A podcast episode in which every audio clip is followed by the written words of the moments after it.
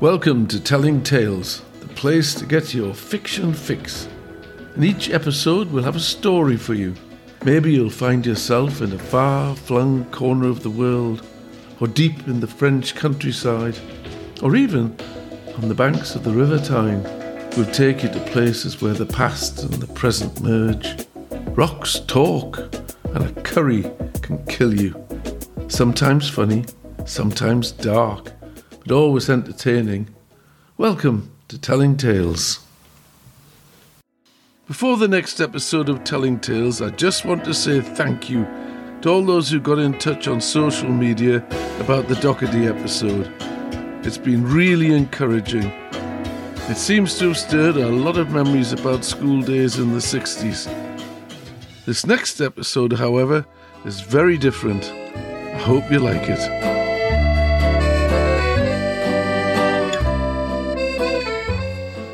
Last train to Castres. Benoit stepped down from the train at Castres and held out his hand. Pappy, let me help you. The old man stepped gingerly down. Uh, thank you, Benoit. I'm so pleased you came with me today. And he handed Benoit his small suitcase. No problem, Pappy. But you're being really mysterious. What's going on? I told you, I'm here to meet some old friends that I haven't seen since the end of the war. We fought in the same brigade. Benoit looked puzzled. What brigade? Oh, not now. Let us find Gaston. He said he'd meet us here. As they approached the ticket barrier, Benoit could see a man who looked even older than his grandfather walking towards them. Robert, Robert, he shouted. The two men stood in front of each other for a moment as if they were transfixed. Then they embraced. It was a huge hug with much slapping of backs, and I nearly didn't recognize you, and oh, it's been too long. Benoit saw tears rolling down his pappy's face. Never once had he ever seen him cry or show much emotion at all. Even when Grandma passed away, he was sad, but he never saw a tear.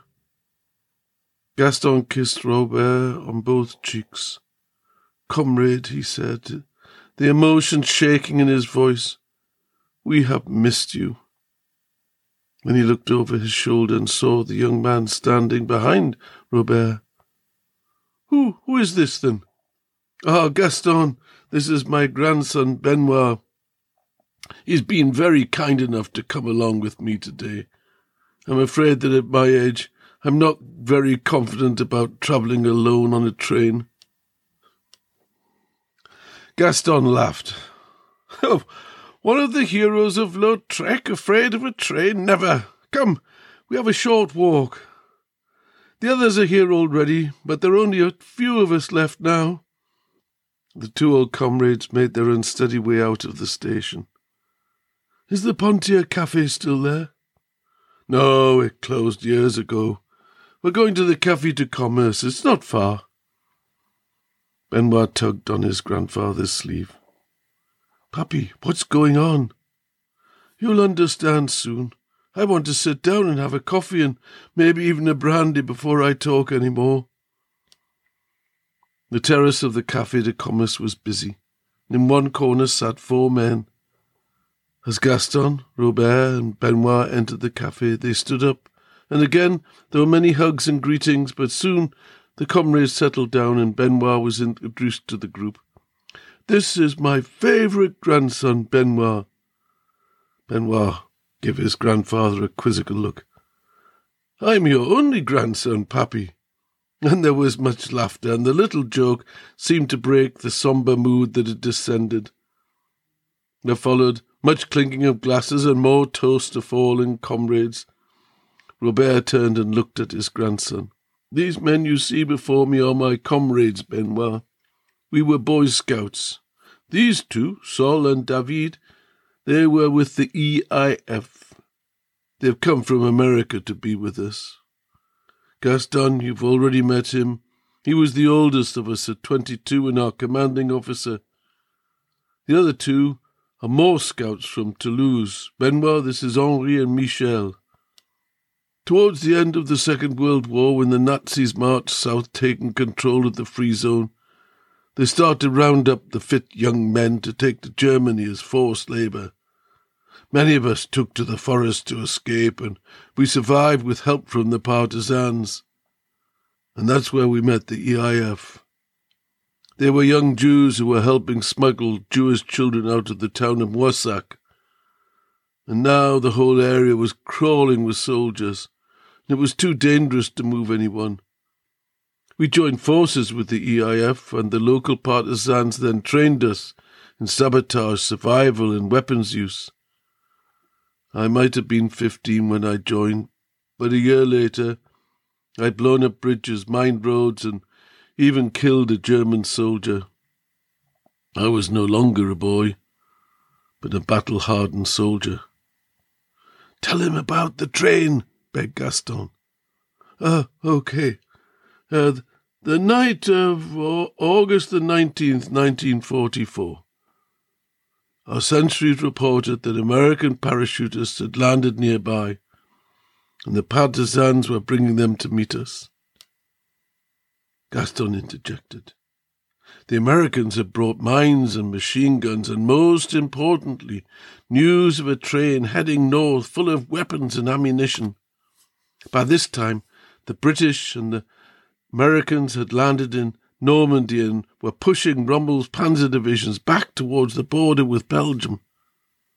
Sol took up the story. There was a narrow valley not too far from our camp where the train could easily be ambushed. We were all excited but very nervous. This was something much bigger than anything we'd ever done before, and altogether we numbered two hundred fighters, plus the twenty Americans. As that night we made our way silently down to the railway line, the young waitress came over and smiled at Benoit. More coffee, gentlemen? They all looked at Gaston. No coffee. I think we need something to eat, or we'll all be asleep at the table in an hour.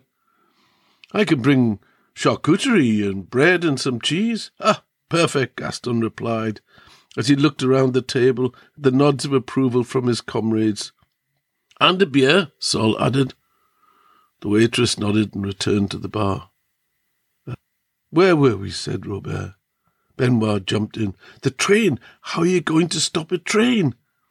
Ah, the, the mines the Americans brought would do the job. We put them under the tracks, and soon the train arrived, and the first couple of carriages and the engine were blown up. The noise was deafening. The train was heavily armed and had a lot of armour. And when the battle began between the heavy artillery on the train and our American machine guns and mortars, we threw everything we had at them. We disabled the front cannons with the mortars, finished off the rear gunners. Around midnight, the fight had slowed down.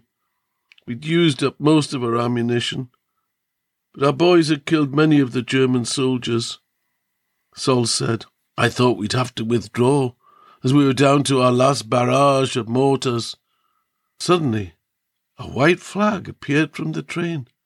The German captain surrendered himself, plus fifty six men, and all the contents of the train, and we all cheered and hugged each other. We'd done it.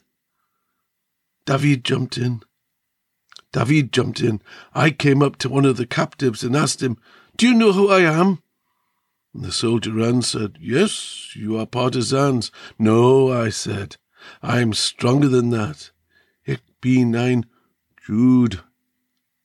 Well, he was wearing a green uniform, but his face was much greener than he heard that. I added I was not the only Jew, but he was surrounded by them. Gaston stood up from the table. We all cheered and shouted, Ich bin ein Jude. And they all laughed, and once again the battle cry of Lautrec ran out, Ich bin ein Jude. And they clicked their beer glasses together and cheered. The other customers turned and looked at the group, and a young man came across and said, Are you the veterans who've come for the parade tomorrow? Uh, yes, Gaston replied. Let me shake your hands and welcome you to Castres. and there was much shaking of hands and introduction, and each in turn welcomed the stranger. The young man continued, My grandmother used to talk about the day you liberated the city, and you all arrived at the town gate, and she told stories of the party that night. My name is Gaston. I was named after my father, who my grandmother said was named in honor of the handsome young officer who commanded the troops who liberated the city. Gaston blushed and said, I am Gaston. I was the commander of the scouts. There was a moment of silence at the table as the comrades looked at each other. Then Sol said, uh, Not so young and handsome any more, Gaston. And there was a roar of laughter that could have been heard in Paris. Then came the question that seemed to be on everybody's lips. When was your father born? asked Sol. There was the pause while the young man did some arithmetic in his head. Uh, 1950. Robert smiled and said, I probably danced with your grandmother in the square that night. Gaston said, I am honoured that she chose to call her son after me. Please give her my regards. Sadly, she died a few years ago, said young Gaston, his head dropping slightly. Let me buy you all a drink. That is very kind, Gaston said, but there's no need.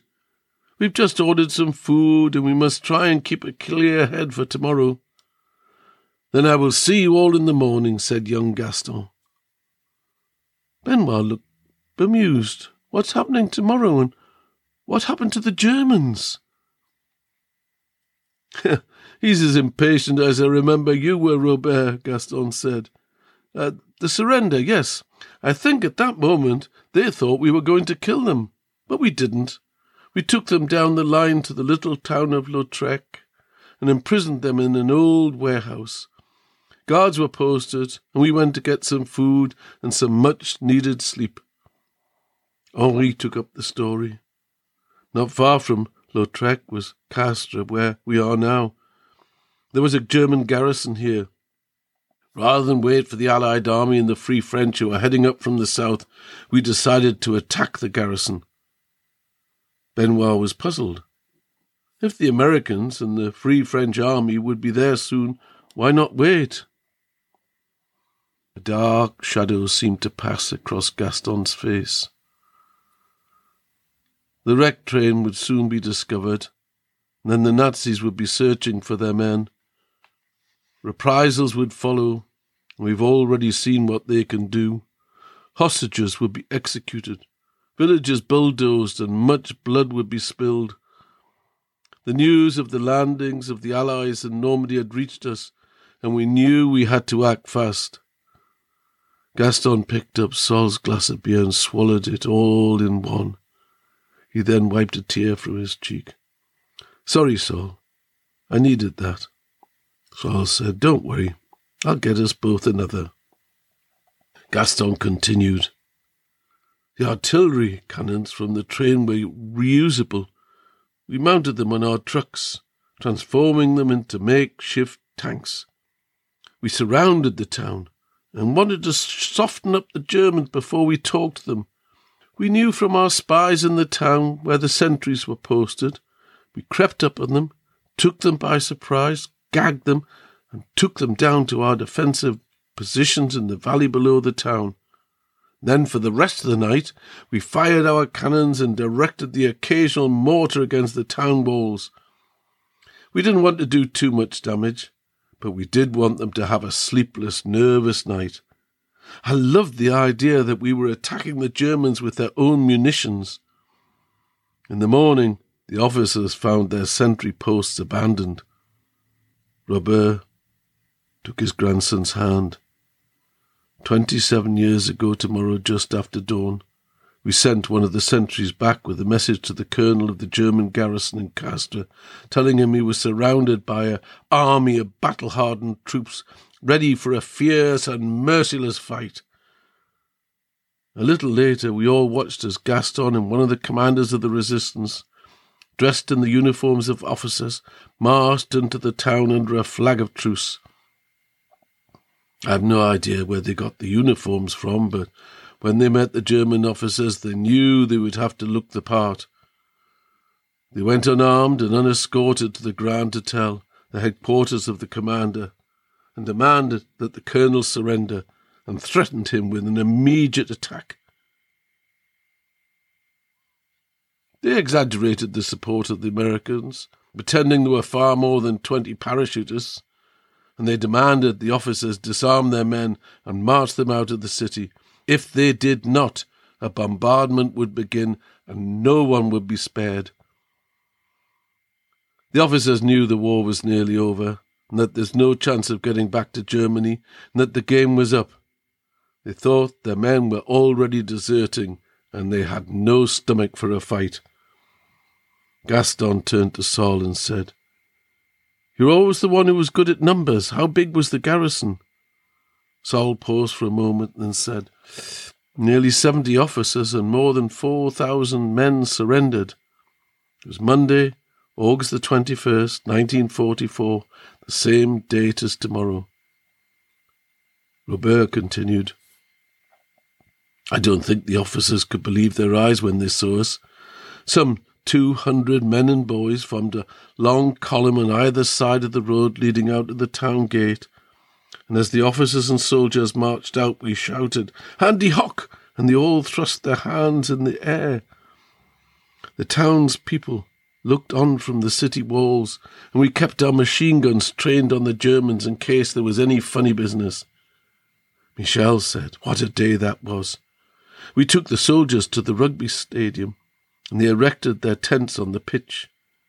It was crowded, but I think they were relieved just to get out alive. And we had a party that night in the town square and in the Pontier Cafe. We danced, we sang, and we ate. Those people left in the city didn't have much. But we opened the German cellars and food stores and we distributed what we found. What a feast we had! What wine we drank! And I've never kissed as many girls in my life as I did that night. The six comrades laughed. Robert told his grandson, Tonight we will be guests of honor at a dinner organized by the mayor of Castres as a thank you for the part we played in saving the city. And tomorrow we will march to the cenotaph to remember those who gave their lives to free France from fascism. I've spoken to the men, of course. You'll be sitting with us. Benoit was stunned and couldn't believe what he'd just heard. How come you never mentioned this before? The old man smiled. That was a good day. But there were many bad memories also. Things I did, things I saw, and things that happened to my comrades are memories a young man doesn't want or need. I just want to forget. But one thing I've learned in my 86 years on this earth is that you never forget. Benoit added, Do Dad and Mum know all about this? Robert winked at him. They know in general terms that I was a scout and that we assisted in the liberation of Castres, but they never asked for details and I never volunteered any. Benoit took his grandfather's hand. I'm so proud of you, Pappy, and I have a thousand questions. Later, Benoit, later, his grandfather replied. Postscript while the meeting of the comrades in the cafe is entirely fictional, all the salient facts concerning the train and the surrender of the garrison at Castres are a matter of historical fact. After the war, Moissac was named Righteous Amongst the Nations, a reference to how hundreds of locals helped EIF rescue about 500 Jewish children. An occurrence that Yad Vashem, Israel's National Holocaust Museum, has defined as an exceptional episode in the history of World War II. But that's a story for another day.